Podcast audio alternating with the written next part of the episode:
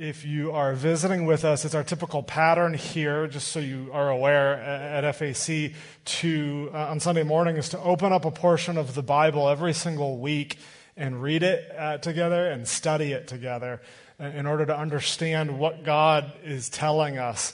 Um, we believe that there is a real God of the universe, and um, He desires for us to know Him to know who he is and to know what he has done throughout history. And the primary way that he reveals himself to us, the primary way that we can know God is through his word, through what he has to say uh, about himself. Um, we believe that the words on these pages aren't just mere words, but they're God's words uh, that, that, God is telling us who He is. Uh, and so, once again, the primary way that we can know God, if you're searching for God, is to just listen to what He says about Himself. And so, every Sunday, we don't preach um, necessarily about the Bible, we preach from the Bible.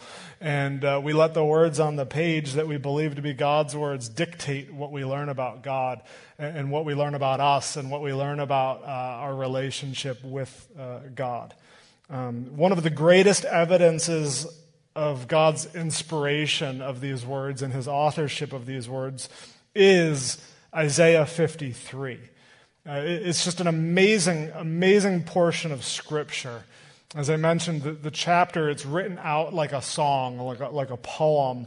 Um, and it goes into great detail about the life of Jesus and his crucifixion and his resurrection. But what may surprise many is that these words that we'll read were written 700 years uh, before Jesus ever even was born into the world. Um, it's quite remarkable to think about the great detail in the, the, the, this chapter. Uh, we've taken three works to work through the chapter. Um, and so if you're jumping in right now, I'd strongly encourage you to just go back and listen to the prior sermons. You can actually find those on our website, uh, facerie.org. Um, as you listen to those, it'll give you a much fuller context. Uh, we'll, we'll, try and catch you up a little bit um, to, to speed this morning, um, but I would encourage you to go back and listen. Uh, once again, this chapter is written like a poem or a song, and in this poem, we are introduced to this individual, this character named the servant of God. Um, and from earlier chapters in Isaiah, we know that the servant of God is meant to be this representation of God. The servant of God has one mission. He has been tasked to reveal who God is and what God has done throughout history. And um, w- while the servant of God isn't named here in the book of Isaiah, we, we know from future New Testament writers uh, that they identify the servant of God as none other than Jesus. And, and so, what is said about the servant of God in this chapter that we'll look at um, can actually be said uh, of Jesus. Uh, at the beginning of the poem, we're told that the servant of God is a champion a victor who, who has won. He's been exalted onto a platform and glorified. Uh, he's been placed, put in this place of prominence and praised. But as we work through the poem, um, we, have seen something strange in that the man described doesn't look like a champion, um, but instead, the, the, portrait painted of this servant of God is that of an insignificant uh, and unimpressive lowlife who was rejected and despised by mankind um, to, to the point where they actually put the servant of God to death. And that's where we left off on Friday, this past Friday, Good Friday, uh, in this passage with the servant of God uh, in the grave. And the glaring question at hand from verses 7 through 9, which is what we looked at on, on Friday, is if this man, is the true representation of God, who is supposed to declare to the nations what God has done in the world. How is this possible now that he's in the grave? And so let's turn to God's word and answer that question this morning. Um, I, I, decided this morning, um, instead of reading just the text that we'll study, I'd like to just read through the whole poem um, that we've been working through. And when I say that I decided that this morning, I decided it about two seconds ago. Um, I think it would be good to just retrace where we've been. Uh, but once again, our time will be devoted to the last three verses. But let's start back in uh, verse fi- uh, chapter 52, verse 13. um, just a page prior uh, in some of your Bibles. I don't have these words up on the screen. I do apologize because I just did decide to do this. Um, so bear with me, follow along, and uh, we'll once again start in verse 13, chapter 52. Behold, my servant shall act wisely. He shall be high and lifted up and shall be exalted. As many were astonished at you, his appearance was so marred beyond human semblance and his form beyond that of the children of mankind. So shall he sprinkle many nations. Kings shall shut their mouths because of him, for that which has not been told them they see, and that which they have not heard they understand. Who has believed what he has heard from us? And to whom has the arm of the Lord been revealed? For he grew up before him like a young plant and like a root out of dry ground. He had no form or majesty that we should look at him, and no beauty that we should desire him. He was despised and rejected by men, a man of sorrows and acquainted with grief. And as one from whom men hide their faces, he was despised, and we esteemed him not. Surely he has borne our griefs and carried our sorrows, yet we esteemed him stricken, smitten by God, and afflicted. But he was pierced for our transgressions, he was crushed for our iniquities.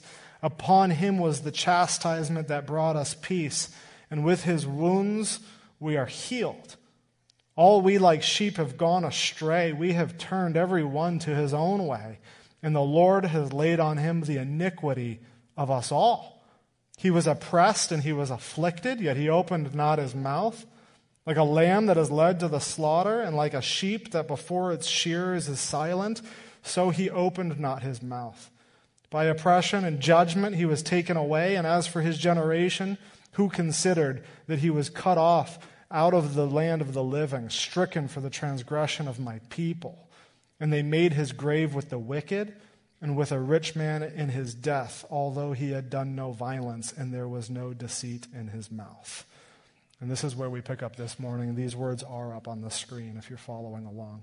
Verse 10 Yet it was the will of the Lord to crush him. He has put him to grief. When his soul makes an offering for guilt, he shall see his offspring. He shall prolong his days. The will of the Lord shall prosper in his hand.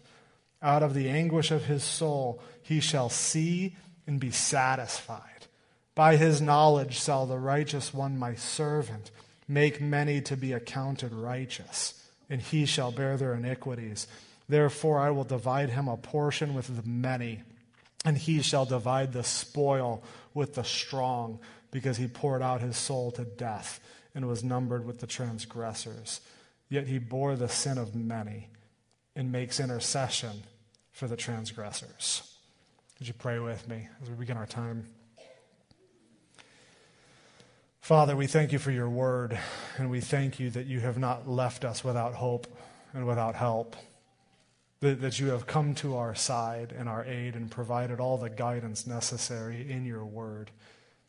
I pray, Father, that your spirit would open our eyes to you and mold our hearts to your liking. We thank you for Christ's righteousness that has made us righteous. We pray all of this in Jesus' name. Amen. My family really enjoys uh, watching musicals. Uh, in fact, most of the music that we listen to are songs from movies. And um, a few years back, I particularly grew interested and quite hooked, if you will, on the musical Hamilton. Um, if, if you're unfamiliar with the play, it tells the story of the American founding father, Alexander Hamilton. And throughout the entire musical, you hear this motif, this concept of legacy. There is this distinct thread that you can trace from the beginning all the way to the end about Hamilton's unquenchable desire to build a better future and leave a legacy for future subsequent generations. He, he, he is presented as one who is obsessed with his work, one who is never satisfied. And when you get to the end of the, the musical, if you know your history, uh, Alexander Hamilton dies at the hands of his political rival, Aaron Burr, uh, through a, uh, from a gun duel. And at that point, the viewer is left wondering what is going to happen with Alexander Hamilton's legacy.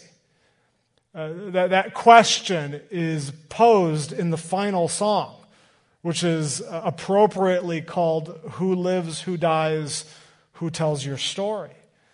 And that entire song, the musical finishes um, with how Hamilton's wife, Eliza, went on to tell his story for 50 years after his death um, in his stead his uh, legacy, if you will, continued on because of her work, uh, because she was willing to tell his story. Uh, generational legacy. Uh, here in Isaiah 53, there is this similar flavor of generational legacy. Uh, let, us think through the passage together, starting in verse 10. Um, once again, we, we pick up in verse 10 right where we left off on Good Friday with the servant of God in the grave. And verse 10 reiterates what we've already explored. Uh, verse 10 is merely a recap, a summary of why the servant had to die. Uh, yet it was the will of the Lord to crush him. He has put to grief when his soul makes an offering for guilt. That last part, it's a callback to verses 4 through 6 that we read this morning, where it was explained how Jesus uh, carried our sin, that he bore our sin. He, he lifted up our grief, he lifted up our sorrow, he lifted up our transgression, he lifted up our iniquity, he lifted up our guilt, and he placed it on his own shoulders, on himself. And as a result, this crushed him. This crushed the servant to death. Uh, but the death served as an offering, a guilt offering to God. Uh, we explored how the servant was a substitute, that he died in our place. Uh, and we remember that sin leads to death, and, and Jesus took our place as sinners and gave himself willingly as an offering for our guilt. And what we find here in verse 10 is that this wasn't some unfortunate event that came out of nowhere and out of pure happenstance, but rather this was an orchestrated part of God's plan to redeem humanity ever since the beginning of, uh, uh of the fall, since before the fall or at the fall, to, to bring us back into the presence of God, to bring us back into the fold. Right? Verse 10 states it clearly that this was God's will. This was God's desire to crush him. Now, now, I hope this doesn't give you a picture of a vengeful God, because it's actually designed to give us a picture of a loving God who, who was willing to pardon us and enact his discipline on his servant who was willing to go to the grave in our place, even though that was rightfully our place. You see, God being perfect has to discipline sin. He, he can't tolerate sin. And if he did, it, it would make him a lousy God. It would make him a lousy God of injustice. It would be like a jury convicting someone of a serious crime, declaring them guilty, and then the judge coming out and saying, even though you are guilty of what you did, even though you committed this horrific crime, I am not going to sentence you. I'm going to let you go free. That, that's just wrong, and we know that it's wrong, and we know that this is a great injustice if that were to ever happen. And it would be the same if God didn't discipline sin. But in his gracious lovingness, while he has to punish sin, he is the one who offers his son, Jesus, who is willing to take that place, to take the punishment in our place. That's gracious. That's loving. And it resulted in Jesus' death on the cross. And so in Isaiah 53, the servant is dead, and he is in the grave by verse 9. Now, for normal people, the grave is the end of the line, end of story. It doesn't continue on from there. Our story would end right there in verse 9. Uh, there is no more work to be done after that, after one dies. But what we find in verse 10 is, is that this is not the end of the servant's story. It continues on into verse 10. After God crushes him, after God put him to grief, after he has made an offering for our guilt, after the servant is dead and in the grave, all of a sudden, without any explanation in the poem, the servant is alive again. And, not only is he alive, he's active. He's, he's doing things. He's governing, right? Verse 10 says, He shall see his offspring. He shall prolong his days. The will of the Lord shall prosper in his hand. The, the servant is able to see because he's alive.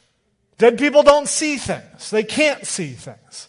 It's impossible for them to see things. But this servant who is dead is now seeing things. He's alive. In that phrase, prolong his days, it's always used in ancient literature to, to describe the extension of a physical earthly life. He's alive.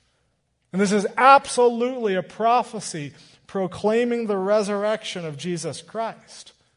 That, that death is not the end of the story for the servant of God. Once again, dead people don't see, and dead people certainly don't see their offspring. Which, which brings us back to this theme of generational legacy that I had introduced earlier. Uh, in, in fact, this idea of generational legacy is alluded to back in verse 8 when it talks about how the servant is cut off from the land of the, the living. The whole concern of verse 8 is that the servant was left without descendants, he was left without offspring. He was left without legacy. He was left without those who would declare who he is and what he has done. Who lives? Who dies? Who tells your story? That's what verse 8 is asking. And at the time in verse 8, it's assumed that the answer to that question in regards to the servant was nobody. There's nobody left. But now, all of a sudden, in verse 10, he has offspring. He, he sees his children. Not only does he have offspring, but he sees his offspring. It's a great blessing, is it not, to see your offspring? Right? One of the greatest privileges and blessings of my own life is to witness my own children grow up in front of my very own eyes. I have four young children all of them 10 years or younger. And I hope one day to see my children's children. And I suppose there's a chance that I will see my great grandchildren. But if we're honest, I most likely will not see my offspring beyond that because I will be dead. However, the servant sees all his children. And if he sees all of his children, in order to see all of his children, he must be alive and he must be alive for a very, very long time. Even to this day, Jesus is bearing spiritual children. Many who will come into his family this very Easter Sunday, and Jesus is alive to see them. And he sees them. And, not only in verse uh, 11, we come to find not only that the servant has children, that he sees his children, but how they came to be his children. Uh, out of the anguish of his soul, he shall see and be satisfied. This language should remind us of the anguish of actually birth pangs, is what it's alluding to, the act of giving birth. Right? If you've ever experienced childbirth, or witnessed childbirth, you, you, you know that it is not what I would uh, define as a walk in the park. Uh, this initially isn't a pleasant experience because there's pain involved, there's struggle, there's anguish. But as soon as a child is born and handed over to the care of the mother, the mother lays her eyes on this precious little one and she sees and she's satisfied. In that precious moment, the pain and the struggle and the anguish is quickly forgotten. You experienced it, but you've forgotten it. Was it an enjoyable experience? Certainly not. But was it worth it? Absolutely. The same is true of Jesus.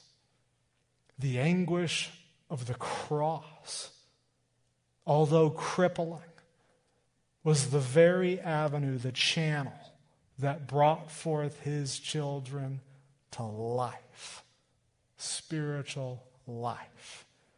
And out of the anguish of his soul, he shall see and be satisfied.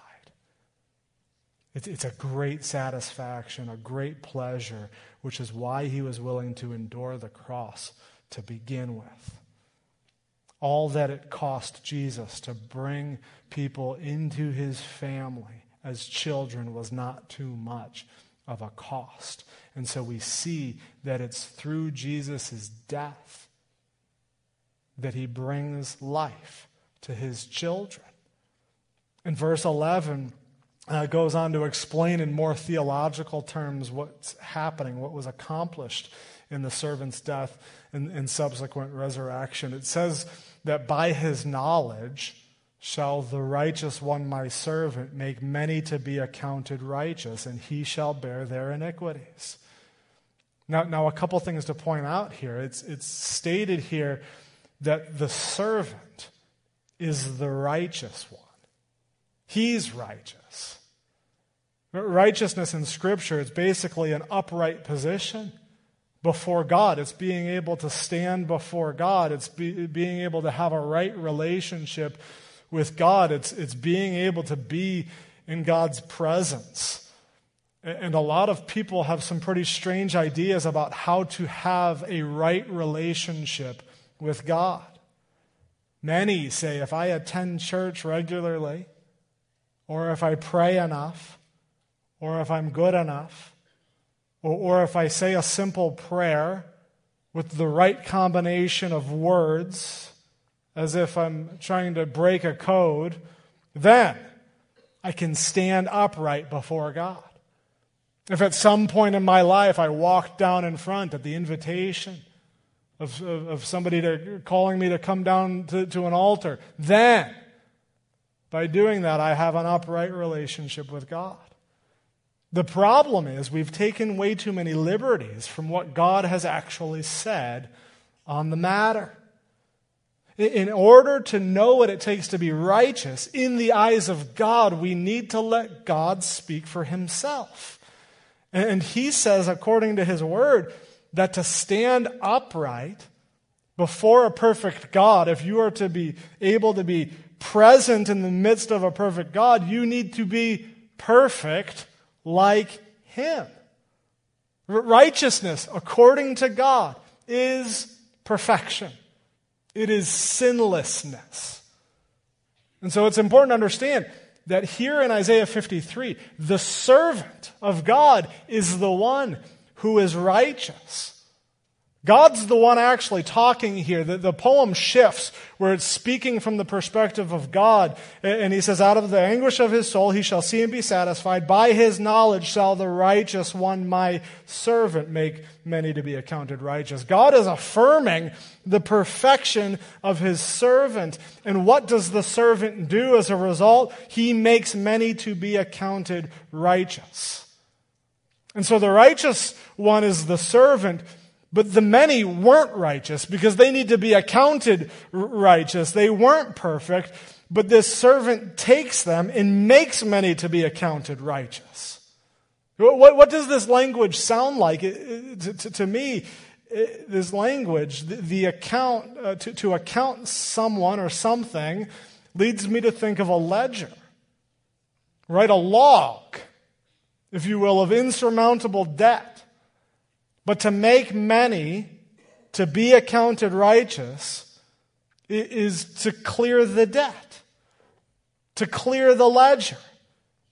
The, the debt has been accounted for not by us, but by Jesus. He's the one that accounts me righteous. You no longer owe anything, right? Someone else has given you the funds, the funds to cover a debt that you could never repay. Uh, once again, in, in the verse, the many aren't righteous. They are merely accounted righteous. They are counted, they are considered as righteous. They are given righteousness. And specifically, they are given the servant's righteousness. The, the many are accounted righteous because the servant bared their iniquities. He's the one that took the debt. And so let me lay it out very plainly and clearly if you're having trouble understanding. There is a great transaction, a great exchange that happens at the death and resurrection of Jesus. We give him our sin, and he gives us his righteousness.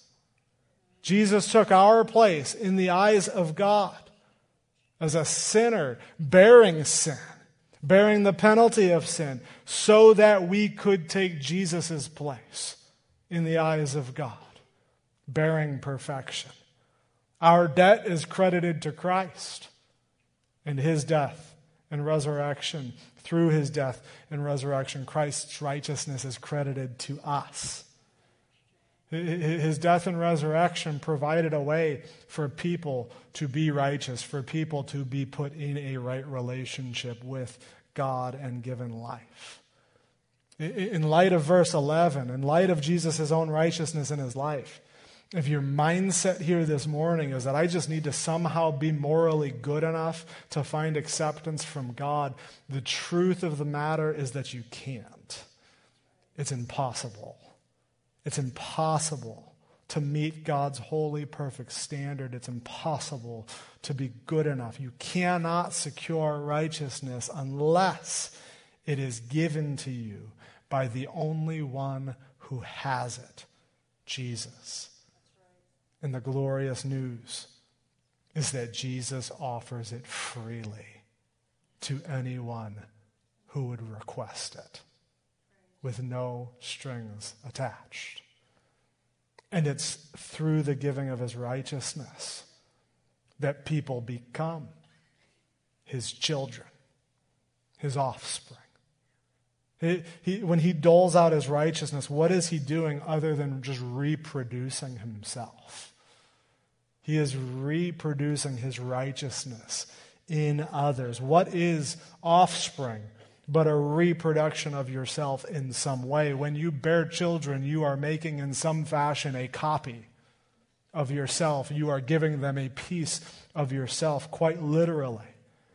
My children are little mini me's. They are copies because I have given them a piece of me biologically, and Jesus has spiritually given us Himself and has duplicated himself in us, which is why we can stand before God.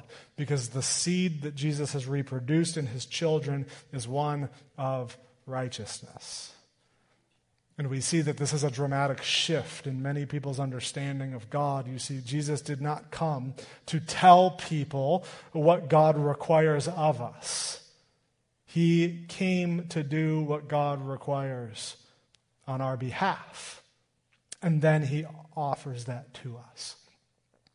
I've heard a pastor say that if you ever come, you know, that day comes where you come face to face with God and you're asked that, that, that typical question of, of what, what should, if God were to offer you to come into heaven and say, what, why should I let you into heaven? The pastor explains that as soon as you start the sentence with I, you're starting off on the wrong foot.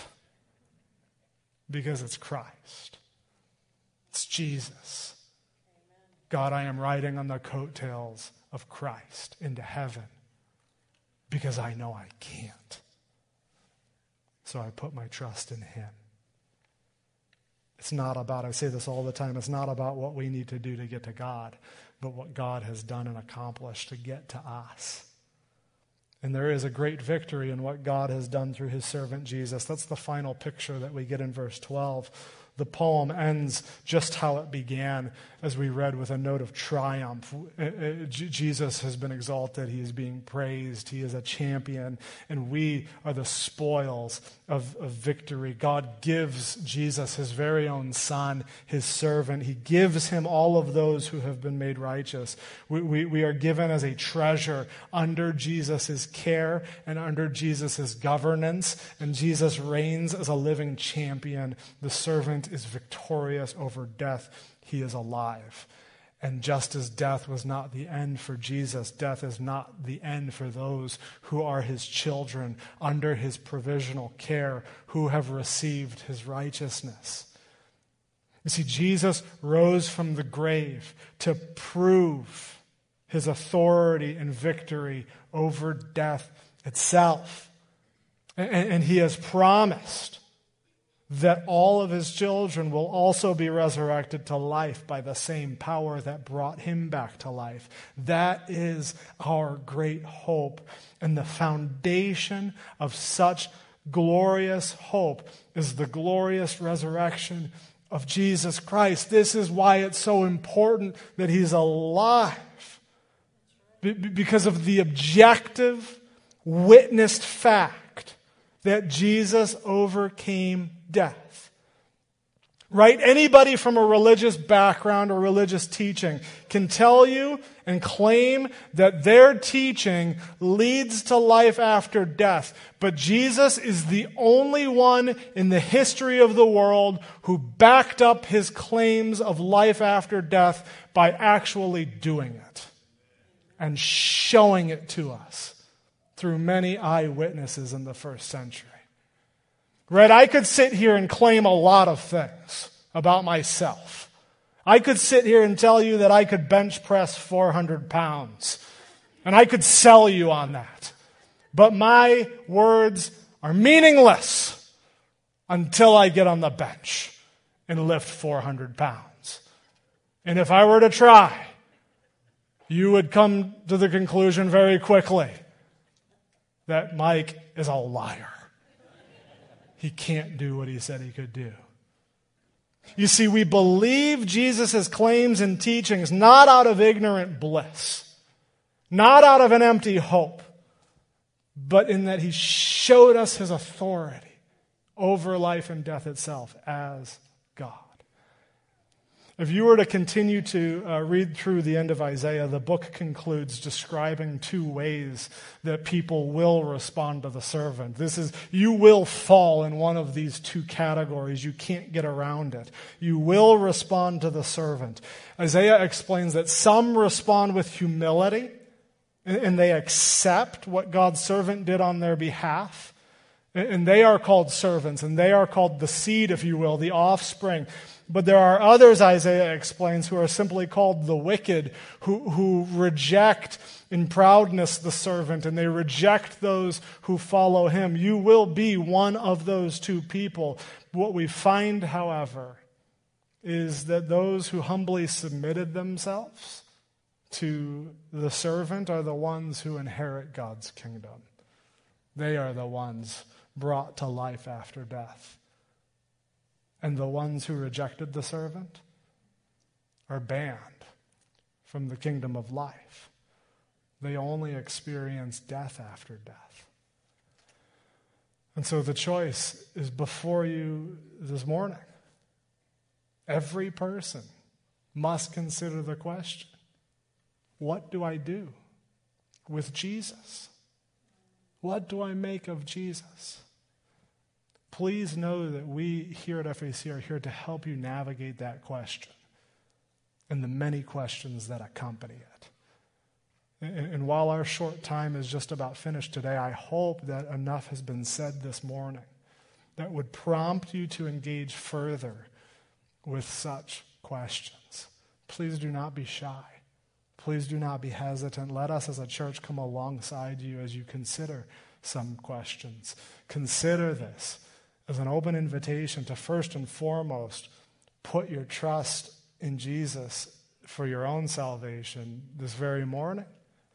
And if you're not quite ready for that, if you have more questions, consider this an open invitation to engage with us as a church, to learn more about such claims. And it would be the greatest blessing in the world if you would let us in and afford us the opportunity to help you navigate such difficult questions. It's an invitation that's open to you. Would you pray with me? and Heavenly Father, we praise you for your goodness and we praise you that there is life in the name of Christ. Lord, that we don't have to wonder um, what comes next uh, because you've told us. And I understand, Lord, that there are many people that, that, that are worried and anxious about what will happen after we die. Um, there is a little bit of a haze, Lord, that's over our eyes. We don't have all the answers, Lord, but we have the most important answer, and we know that you have all the answers. And so we trust you, Lord, because you have demonstrated that you are one who is trustworthy uh, from histories and generations gone by. I pray this morning, Lord, that if there would be even just one in this room who has not put their trust in Jesus, that this morning would be it, uh, and that they would begin walking in life with Christ. And it's in your holy name I pray. Amen.